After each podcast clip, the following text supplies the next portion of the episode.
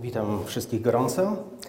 E, tak jak e, słyszeliśmy, spędzimy ze sobą trochę czasu i ten czas będzie podzielony na dwie części. I chciałbym w pierwszej części mówić o czymś, e, co mm, można by było wyprowadzić od tekstu z Księgi Apokalipsy, gdzie jest napisane w 18 rozdziale i bodajże w czwartym wersecie. E, są tam skierowane słowa do e, ludzi, myślę, że nie tylko e, aktualne w momencie dosłownego wypełniania tych proroctw, ale są to słowa, które są też aktualne we wszystkich czasach i wszystkich wiekach.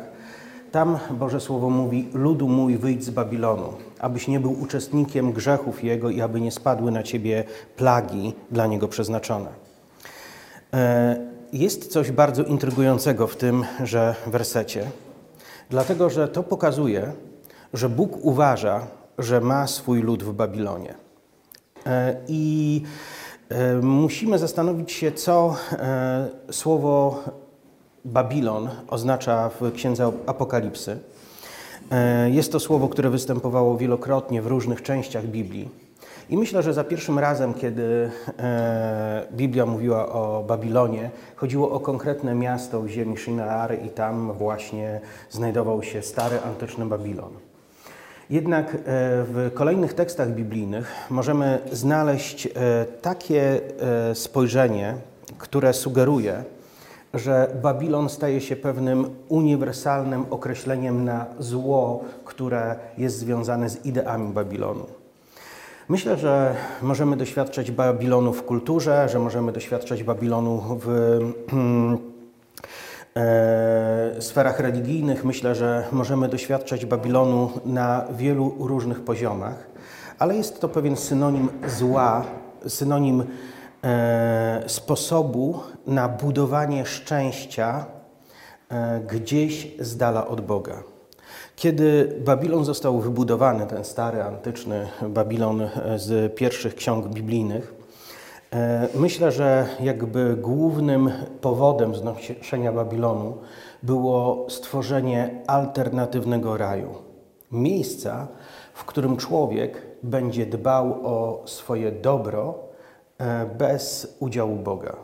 Eden to było miejsce, w którym e, człowiek miał zapewnione e, pełne dobro, którego potrzebował, e, za sprawą Bożej łaski, za sprawą Bożej obecności, ale kiedy człowiek znalazł się poza Edenem, wybudował Babilon. I ów Babilon jest budowany. I nie chodzi tu o miasto, które dzisiaj znajduje się na dawnych włościach Husajna. Chodzi o rzeczywistość, w której żyjemy obecnie. Jest to e, tekst e, intrygujący, dlatego że Bóg bardzo bezpośrednio w Księdze Apokalipsy zwraca się do swojego ludu i mówi: Ludu mój, wyjdź z Babilonu. Bóg miał kiedyś swój lud w Egipcie. I Egipt był krainą pogrążoną w czarach, pogrążoną w niemoralności. Egipt był krainą, w której ludzie byli zniewoleni. Egipt był krainą, w której Boże ludzie byli w ucisku. I Bóg wysłał Mojżesza, aby wybawić ludzi z Babilonu. Z Babilonu tamtych czasów, czyli z Egiptu. Ale myślę, że dzisiaj e, Babilon, w którym żyjemy, to nie jest konkretne miejsce, to nie jest miasto, to nie jest państwo, tak jak Egipt. Dzisiaj to jest pewien system, e, w którym człowiek może znaleźć się niezależnie od tego, w jakim kawałku e, mm, świata geograficznie się znajduje. E, dzisiaj myślę, że każdy człowiek zmaga się z różnego rodzaju formami Babilonu, które nas dosięgają. Myślę, że jest coś, co jest ewidentnym złem, E, przychodzącym przez świat kultury, przez świat mediów. E, dlatego, że gdybyśmy przeanalizowali cały przekaz, który jest do nas skierowany, to ów przekaz mm, zawiera pewne filozoficzne założenie. To założenie pokazuje nam, że tak naprawdę nie istnieje żadna prawda. Każdy potrzebuje jakiejś i niech ma taką, jaką sobie wymyślił, jeśli mu jest z nią wygodnie. E, nie istnieją żadne zasady. Jeśli potrzebujesz zasad, stwórz sobie takie, jakie są ci wygodne. E, to, co jest najważniejsze i to, co jest najwyższą wartością w życiu człowieka, to to, żebyś miał szacunek do zasad innych ludzi. Ty chcesz żyć w ten sposób, ktoś inny w inny, musimy się tolerować. Musimy wspólnie uznać, że tak naprawdę nie istnieje żadna prawda, że powinniśmy przesuwać granice w zależności od tego, mm, e, e, z kim się zetkniemy i kto jakie granice sobie wyznacza. Biblia staje się dla wielu ludzi księgą bardzo niewygodną. Stąd też zdarza się, że nawet w e, rzeczywistości niektórych wyznań chrześcijańskich pojawiają się różnego rodzaju problemy. E, chociażby takie jak przed laty, mm, już nie będę tutaj wymieniał nazw, e, żeby niepotrzebnie nie gmatwać, ale przed laty e, pewne wyznanie doszło do wniosku, że jest to rzeczą kompletnie nietolerancyjną, jeżeli nazywamy Boga rodzaju męskim, więc trzeba w liturgii e, używać zamiennie, nazywając Boga raz w rodzaju męskim, a raz w rodzaju żeńskim, bo w końcu zawiera on w sobie wszystkie pierwiastki i męskie, i żeńskie. Ciekawe, nie? Nie można było do czegoś takiego dojść e, w oparciu o Biblię. Ale e, zaczyna dochodzić do pewnych absurdów. Wiele komisji najróżniejszych do spraw wiary pracuje obecnie nad tym, czy możemy wykluczyć już i potwierdzić to, że piekło było tylko takim mitem do straszenia prymitywnych ludzi w dawnych czasach, a tak naprawdę nigdy nie istniało, nigdy nie będzie istnieć i możemy wszyscy z ulgą odetchnąć, bo piekła nie ma. To robią teolodzy z doktoratami przed nazwiskami. Pracują nad tym, jak to przedstawić społeczeństwu, abyśmy mogli zaakceptować, że Biblia nie jest prawdą. Że to, co mówi Biblia, to przez dwa tysiące lat wszyscy, którzy ją czytali, źle rozumieli. E, wielu chrześcijan dzisiaj, e, ludzi deklarujących się jako chrześcijanie, nie ma najmniejszego problemu z tym, aby akceptować z jednej strony ideę zmartwychwstania, a z drugiej strony ideę reinkarnacji. E, gdzieś kiedyś w jednej ze swoich książek odniosłem się do e, pewnego wydarzenia. E, pewien znany wykładowca, gdzieś przemawiając w jednym z kościołów, zapytał, jak wielu z Was wierzy w zmartwychwstanie. E, I z racji, że to był Kościół, to oczywiście większość, około 80% podniosła ręce do góry, a on uznał, że pozostałe 20% to są albo e, ludzie, którym nie chciało się podnosić ręki, albo są to e, jakieś nienawrócone osoby, które przyszły posłuchać jego wykładu. Później, zupełnie dla żartu, zapytał, jak wielu z Was wierzy w reinkarnację. I okazało się, że podniosło się bardzo wiele rąk osób, które wcześniej podnosiły się, żeby potwierdzić swoją wiarę w zmartwychwstanie. Są to rzeczy, których się nie da pogodzić. Jeśli wierzysz w zmartwychwstanie, nie da się wierzyć w reinkarnację. Ale problem polega na tym, że we współczesnym świecie e, to, że coś jest nielogiczne, przestaje być jakimkolwiek argumentem. Dzisiaj Żyjąc w świecie relatywizmu, w świecie, w którym przesuwamy granice bezmyślnie, e, dzieje się tak, że bardzo wielu ludzi e, mających poczucie, że wierzy w Boga, mających często nawet poczucie, że Go kocha, mających poczucie, że jest dla nich ważny, tak naprawdę nie zachowuje granic, e, które Bóg nam wyznaczył w swoim słowie. I myślę, że nie dzieje się tak, że Bóg patrzy z wielkim potępieniem na wszystkich e, oczarowanych Babilonem, na wszystkich, którzy mają nieporządek w swoim wnętrzu pod kątem tego wszystkiego, co jest prawdą ostateczną, a co jest tylko jakimś naszym urojeniem. Jednak Bóg, patrząc na to wszystko, mówi: Ludu mój, wyjdź z Babilonu.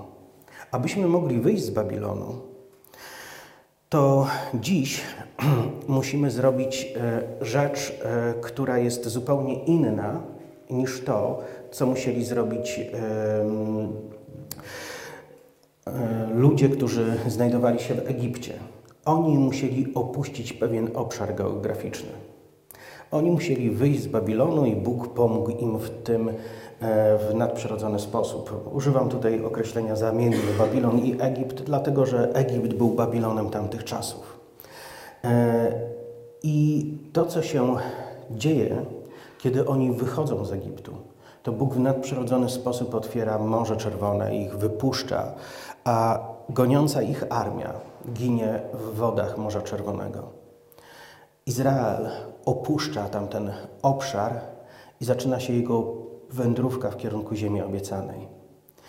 Jednak e, to, co jest problemem, to to, że kiedy Izrael opuścił Egipt, po wielu ciężkich bojach, okazało się jednak, że Egipt nie opuszczał ich wnętrza. Często składali reklamacje do Mojżesza. Przychodzili, pytali, gdzie jest ta książka życzeń zażaleń. Nie było, ale została ich reklamacja zapisana w najważniejszej książce świata, jaką jest Biblia. Więc yy, Izraelici składali reklamacje Bogu, E, składali reklamację Mojżeszowi i mówili tam, mieliśmy czosnek, cebulę, jedliśmy pod dostatkiem, było fajnie, a tutaj pustynia. Tutaj jest nam źle. Oni tam wcale nie mieli tak dobrze, ale opuszczali coś, co znali i zmierzali do czegoś, czego nie znali. Dlatego było im z tym bardzo niewygodnie.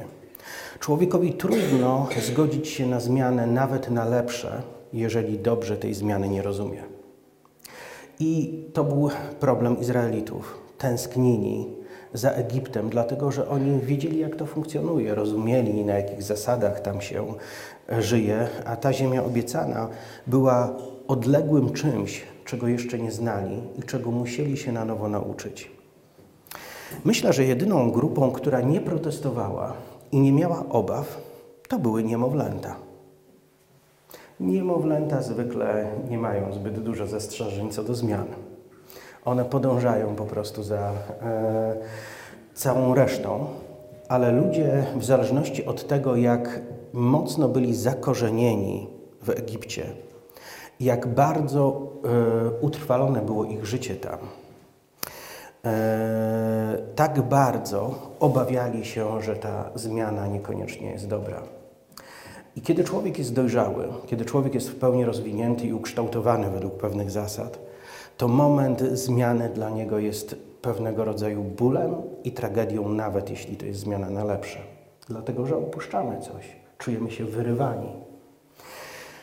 Myślę, że jest to też coś, co definiuje opuszczanie Babilonu w momencie, kiedy człowiek zaczyna zdawać sobie sprawę z tego, że żyje w rzeczywistości, E, która e, wcale nie została stworzona, by mu służyć. Powiem coś zabawnego. E, od razu powiem, że nie jesteśmy na spotkaniu jakiejś przyszłej partii politycznej, ale powiem coś intrygującego. Kiedy mm, Egipcjanie zaprzedali się jako niewolnicy faraonowi, Faraon wprowadził e, pewną restrykcję dotyczącą ich życia, które miało świadczyć o tym, że są jego własnością, że są jego niewolnikami. Co to było? Kiedy czytamy Biblię, dowiadujemy się, że to była jedna piąta wszystkiego, co e, uda się im wyhodować. Dwudziestoprocentowy podatek był świadectwem o tym, że jesteś czyjąś własnością, jesteś niewolnikiem. Wiecie, ile płacimy dzisiaj podatków? Ale tego nikt nie wie. Dzisiaj płacimy podatki, akcyzy, wiele różnych, najróżniejszych rzeczy. E, nie zdajemy sobie sprawy z tego, że jesteśmy o wiele bardziej niewolnikami systemu niż e, ci egipscy niewolnicy. Problem tkwi w tym, że ktoś też to zaplanował, abyśmy byli niewolnikami w sferze kultury. To, co dzisiaj kształtuje umysły często naszych dzieci, jest kompletnie nieznane dla nas. Ale ktoś to zaplanował. Jakie filmy będzie się produkować, jakie książki będzie się wydawać, jakie gry będą wychodziły. Ktoś to zaplanował I nie sądzę, że, był, że jest to w wykonaniu jakiegoś jednego mrocznego e, człowieka stojącego na czele jakiejś mrocznej ro, loży, tudzież innej organizacji, ale myślę, że jest to bardzo mocno zaplanowane przez diabła. Ingerencja w kulturę, ingerencja w wiele dziedzin ludzkiego życia, ingerencja w media jest czymś przerażającym. Kiedy włączam telewizję, a jest mi bardzo trudno znaleźć jakikolwiek kanał, który udawałoby mi się oglądać, kiedy włączam telewizję, to z telewizji dowiaduję się, że największą tragedią, jaka istnieje na świecie, to to, że jakiś biedny piesek został wyrzucony przez ludzi jadących na wakacje. Ogromna tragedia. Żyjemy w świecie, w którym moglibyśmy znaleźć wiele prawdziwych tragedii dookoła. Żyjemy w świecie, w którym ciągle funkcjonują obozy koncentracyjne, takie, bardzo podobne jak te, które e, funkcjonowały w trakcie II wojny światowej. W Korei Północnej są takie miejsca. W Chinach są podobne miejsca. Żyjemy w świecie, w którym w wielu krajach, jeśli kobieta zostanie zgwałcona, i się do tego przyzna, to sąd lub policja będzie zabiegać o to, by ułatwić innym ukamienowanie czy skazanie jej na śmierć, dlatego że została zgwałcona. To, co będzie znaczyć, że jest prowokacyjną cudzołożnicą. Jest wiele krajów, w których dzieją się rzeczy przerażające. Jeden z moich znajomych z Indii powiedział coś takiego.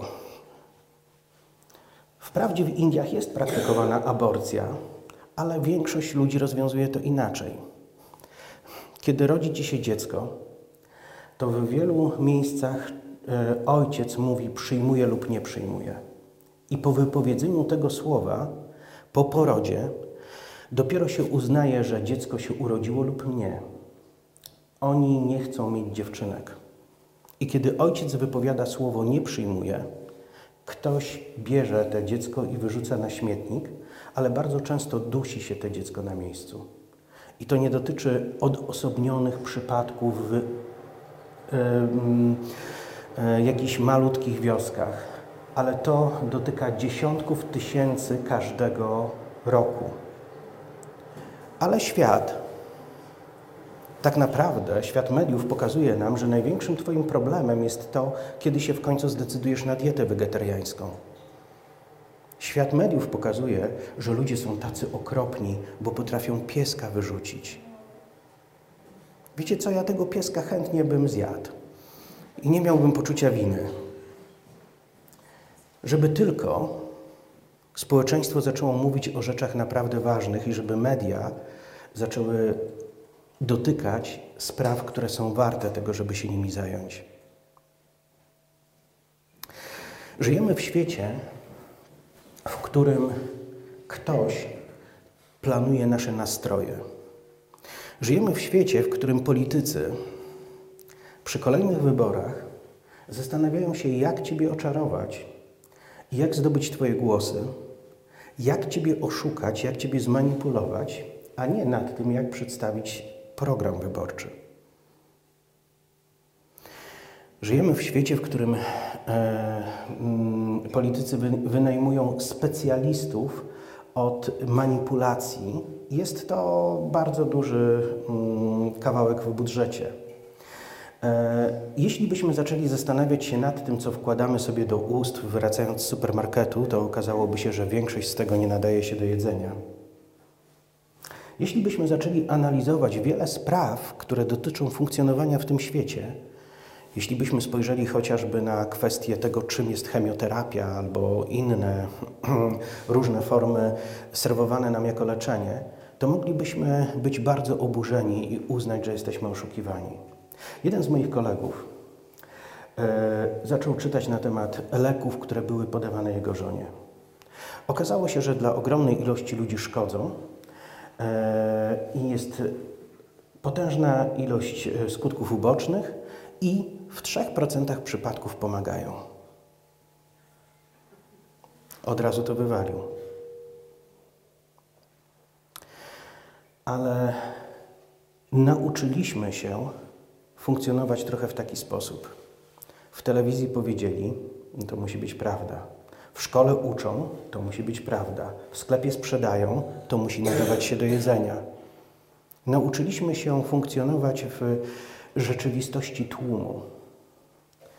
I niestety nie dotyczy to tylko tych zewnętrznych rzeczy, o których teraz mówię, ale to też często dotyczy naszej rzeczywistości i naszego poszukiwania Boga. Myślę, że nie ma w życiu większej pomyłki. Jeśli pomylisz się i zjesz parówkę, która nie składa się z mięsa, nie sądzę, że to jest największa tragedia życiowa. Jeśli zagłosujesz na jakiegoś skończonego idiotę i kłamcę, to wcale nie uważam, że to jest największa tragedia. A jeśli będziesz oglądać bezsensowne filmy czy słuchać muzyki, której lepiej, żebyśmy nie słuchali, to też uważam, że to nie jest największa tragedia. Największą tragedią w życiu człowieka jest to, kiedy pozwolimy sobie, żeby ktoś nam odebrał prawo do tego, abyśmy mogli sami odnaleźć Boga takim, jakim On jest i jakim nas szuka.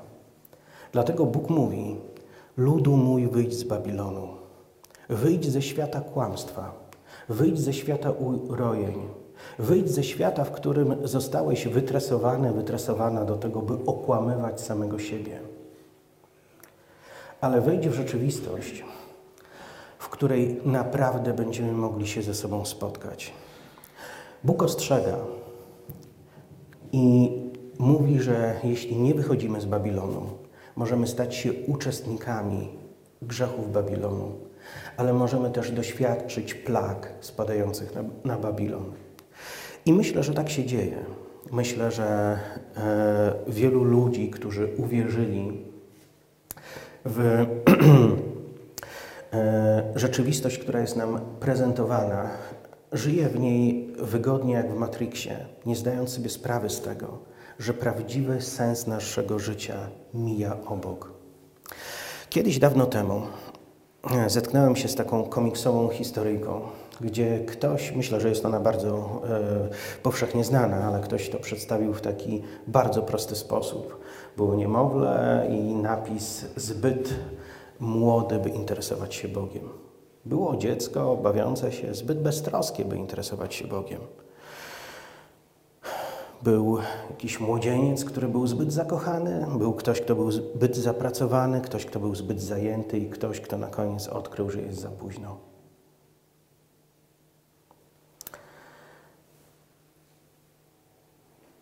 Nie chciałbym, aby w moim życiu rzeczą najważniejszą było to, czy uda mi się spłacić kredyt. Jest to o tyle łatwiejsze dla mnie, że nie zaciągnąłem. Nie chciałbym, aby w moim życiu chęć podążania za współczesnymi trendami było czymś, co w wyraźniejszy sposób odciska ślad na e, moim życiu niż e, poszukiwanie Boga. Wierzę w to, że życie każdego z nas ma niezwykłą wartość dla Niego. Ktoś kiedyś Jestem całkowicie pewien, że ta osoba tego nie sprawdziła, bo się nie da, ale ktoś kiedyś stwierdził, że nie ma dwóch identycznych płatków śniegu. Widać, nikt nigdy nie widział dwóch identycznych, ale możliwe, że nie ma dwóch identycznych. Ale to, co jest zdumiewające, to to, że aby powstał śnieg, potrzebujemy dwóch elementów. Potrzebujemy wody i potrzebujemy minusowej temperatury. I to jest ciekawe, że te dwa powtarzalne elementy mogą tworzyć tak niepowtarzalną rzeczywistość, rozciągniętą w miliardy wzorów. To jest ciekawe. Dla mnie śnieg jest świadectwem o tym, kiedy Bóg posypuje tym białym proszkiem całą ziemię, dla mnie śnieg jest świadectwem o tym, że Bóg chce nam powiedzieć: Naprawdę mam wyobraźnię. Nie brakuje mi pomysłów,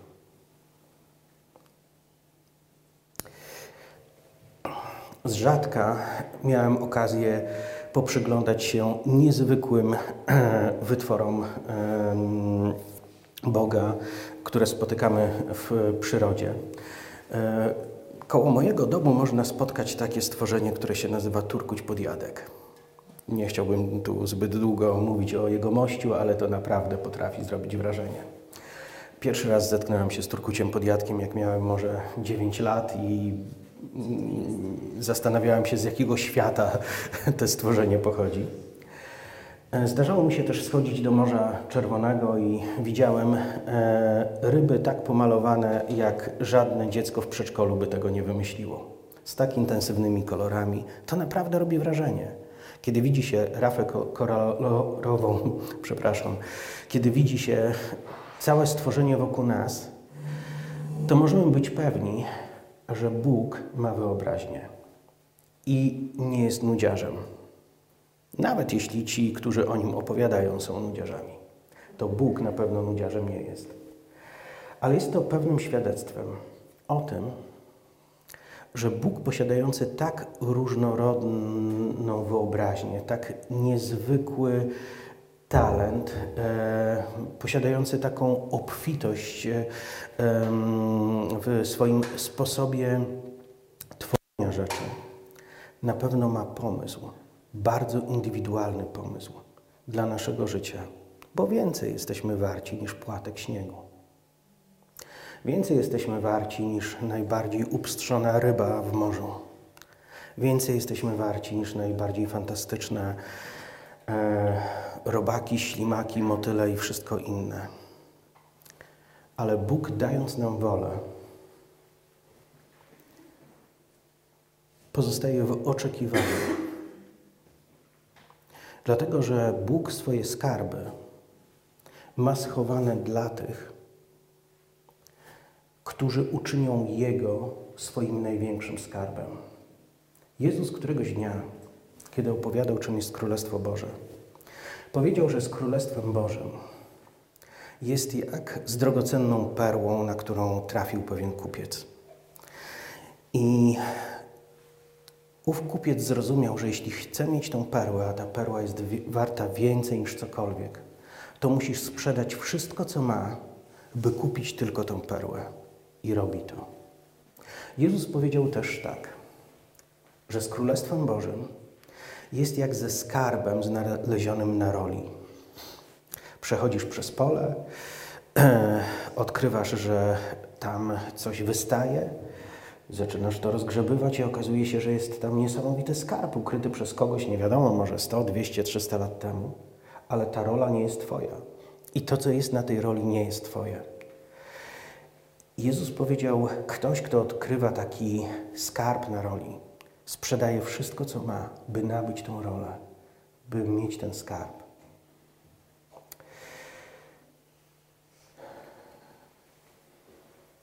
Człowiek może w swoim życiu zabiegać o wszystkie rzeczy i wygody tego świata, rozmijając się z Bogiem przez całe życie. Albo odkrywając Boga, może zrozumieć, że nigdy w życiu nie odkryjemy niczego większego niż możliwość posiadania rzeczywistej relacji z Wszechmogącym ze Stwórcą Wszechrzeczy.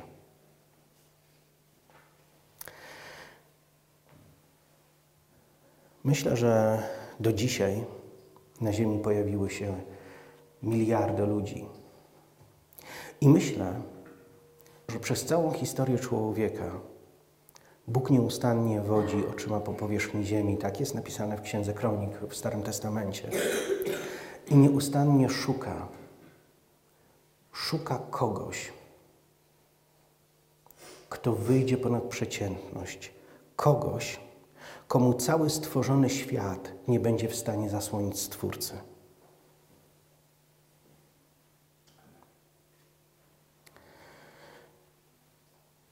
Widziałem wiele cudów w życiu. Dzisiaj prawdopodobnie też trochę o nich opowiem. Słyszałem o wielu fantastycznych rzeczach i chcę się zbliżyć, aby je bardziej poznać. Ale wiem też coś o Bogu.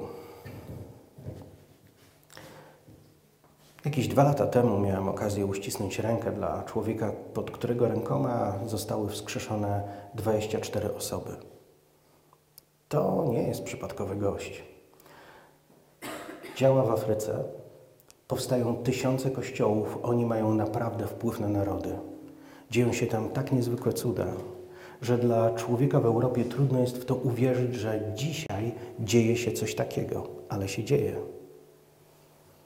I wielu ludzi z Polski jeździ, wraca, jest zdumiona, że to jest e, rzeczywistość. Miałem okazję widzieć naprawdę niezwykłe cuda. Widziałem ludzi, którzy zostali wskrzeszeni z martwych. Nie chodzi o to, że ja się o nich modliłem i zostali wskrzeszeni. Cały czas jest to przede mną, więc jeśli ktoś z obecnych umrze, to proszę zadzwonić się do mnie i na pewno przyjadę. E, więc jeśli, jeśli umrzesz, to pamiętaj, że możesz dzwonić nawet w środku nocy. ale, ale widziałem niejedną osobę wskrzeszoną z martwych. Widziałem niezwykłe cuda, które się działy, ale wiem, że kiedy Bóg patrzy na nas, to On poszukuje czegoś, co byłoby cudem dla Niego. Czy cudem dla Boga, dla tego, który stworzył te wszystkie odległe galaktyki, czy wielkim cudem dla Boga jest małe złamanie praw fizyki i chodzenie po wodzie? Dla nas jest to mega nadprzyrodzona rzecz. Dla nas mega nadprzyrodzoną rzeczą jest to, że Izrael był karmiony przez 40 lat na pustyni e, pokarmem, który spadał z nieba. Cały naród, ogromne rzesze ludzi. Ale to się działo w historii Izraela. Dla nas wielkim cudem jest rozsunięcie Morza Czerwonego, ale nie sądzę, aby Bóg któregoś dnia nie mógł zasnąć, będąc podekscytowanym i myśląc, trzy wskrzeszenia umarłych w Afryce dzisiaj mieliśmy, wow, jak fajnie. Myślę, że wszystkie te rzeczy dla Boga są zupełnie normalne. Ale myślę, że też są rzeczy, które dla Boga są tajemnicą. Są czymś, na co oczekuje, czymś, na co ma nadzieję czymś, co jest Jego marzeniem.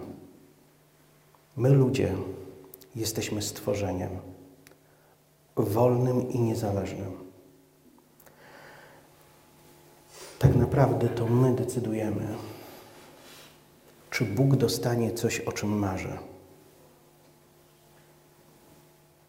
Bóg dał nam przykazanie i powiedział, że Jego pragnieniem jest to, abyśmy kochali Go z całego serca, z całej siły, całą swoją wyobraźnią, żebyśmy stali się ludźmi, którzy świadomie rozbudzą w sobie pasję i zdecydują, że w naszym życiu nie będzie nic ważniejszego niż On. On nam to przekazał przez swoje słowo i pozostawił nas wolnym z tym wyborem. Czasami zdarza się, że ktoś do mnie podchodzi i mówi: Módl się o mnie, abym bardziej kochał Boga. I to jest trudne, dlatego że ja mówię: Wiesz, chodzi o to, że Ty masz to dać Bogu, a nie prosić, żeby Bóg zrobił to za Ciebie. To Ty decydujesz, czy rozbudzisz pasję w swoim sercu. To Ty decydujesz, czy zechcesz o nim marzyć ekscytować się nim, przeżywać, wyobrażać, żyć nim, myśleć, kochać, być oddanym bezgranicznie i bez reszty. Człowiek któregoś dnia podejmuje wybór, bardzo świadomy. Boże, wiem, że chcesz być dla mnie najważniejszy.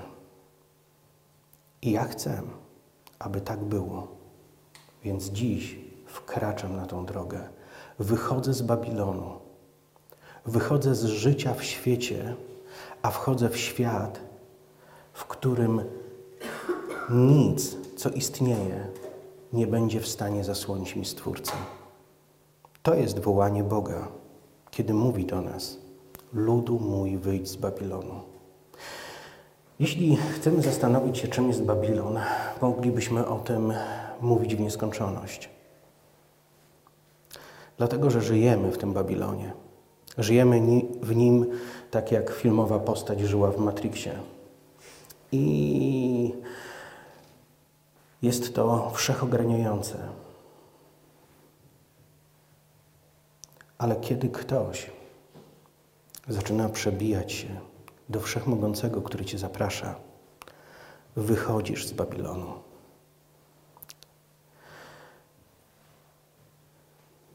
Zaczynasz być niebianinem, żyjącym chwilowo na ziemi, a nie ziemianinem, który zastanawia się, czy w ogóle niebo jest prawdziwe. To jest wyzwanie, które rzuca nam Bóg, kiedy mówi: Ludu mój, wyjdź. On widzi wiele szczerych serc, widzi ludzi, którzy często powiedzieli Jemu tak. I widzi ludzi, którzy często swoją decyzję, swoje pragnienie, swoją chęć zbliżenia się do Boga pozostawili w miejscu zawieszenia.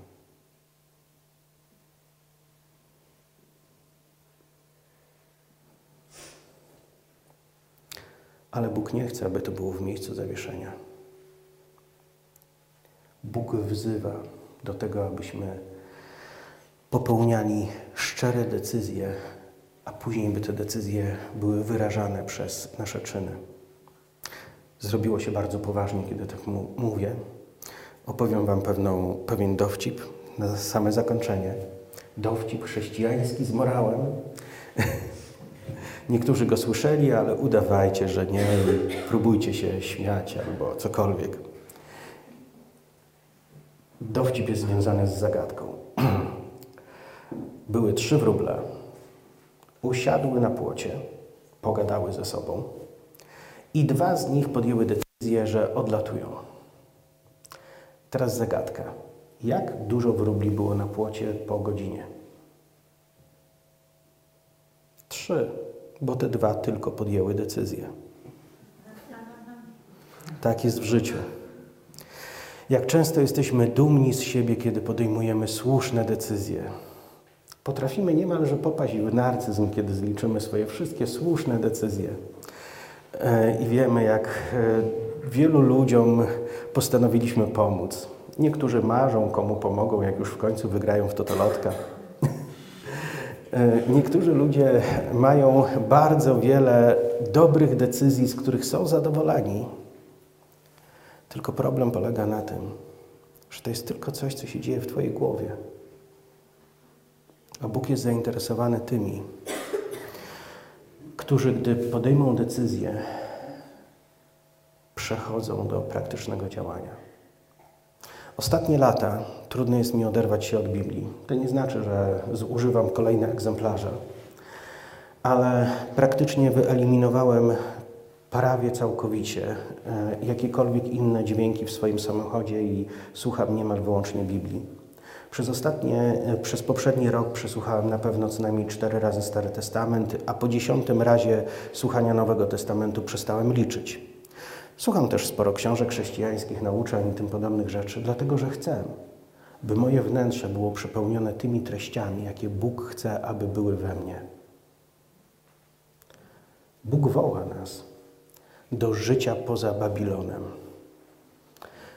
Co jest Twoim Babilonem? Co jest Twoim Egiptem? Co jest miejscem, z którego musimy zrobić krok do przodu w kierunku Boga? Ja tego nikomu nie powiem, ale myślę, że jeśli poważnie podchodzimy do tego Bożego wezwania, to każdy z nas będzie mógł rozpoznać, co tym Babilonem jest w naszym życiu. I każdy z nas będzie mógł zdecydować, czy chce pozostawać w takiej rzeczywistości, czy też chce zrobić konkretne kroki w Bożą stronę. Bóg jest niesamowity. Bóg jest cudowny. I Bóg ma naprawdę niesamowite e, możliwości. On ma wszystkie możliwości więcej niż to, co możemy sobie wyobrazić. I o tym będę mówił na kolejnej sesji. Zróbmy sobie 15 minut przerwy.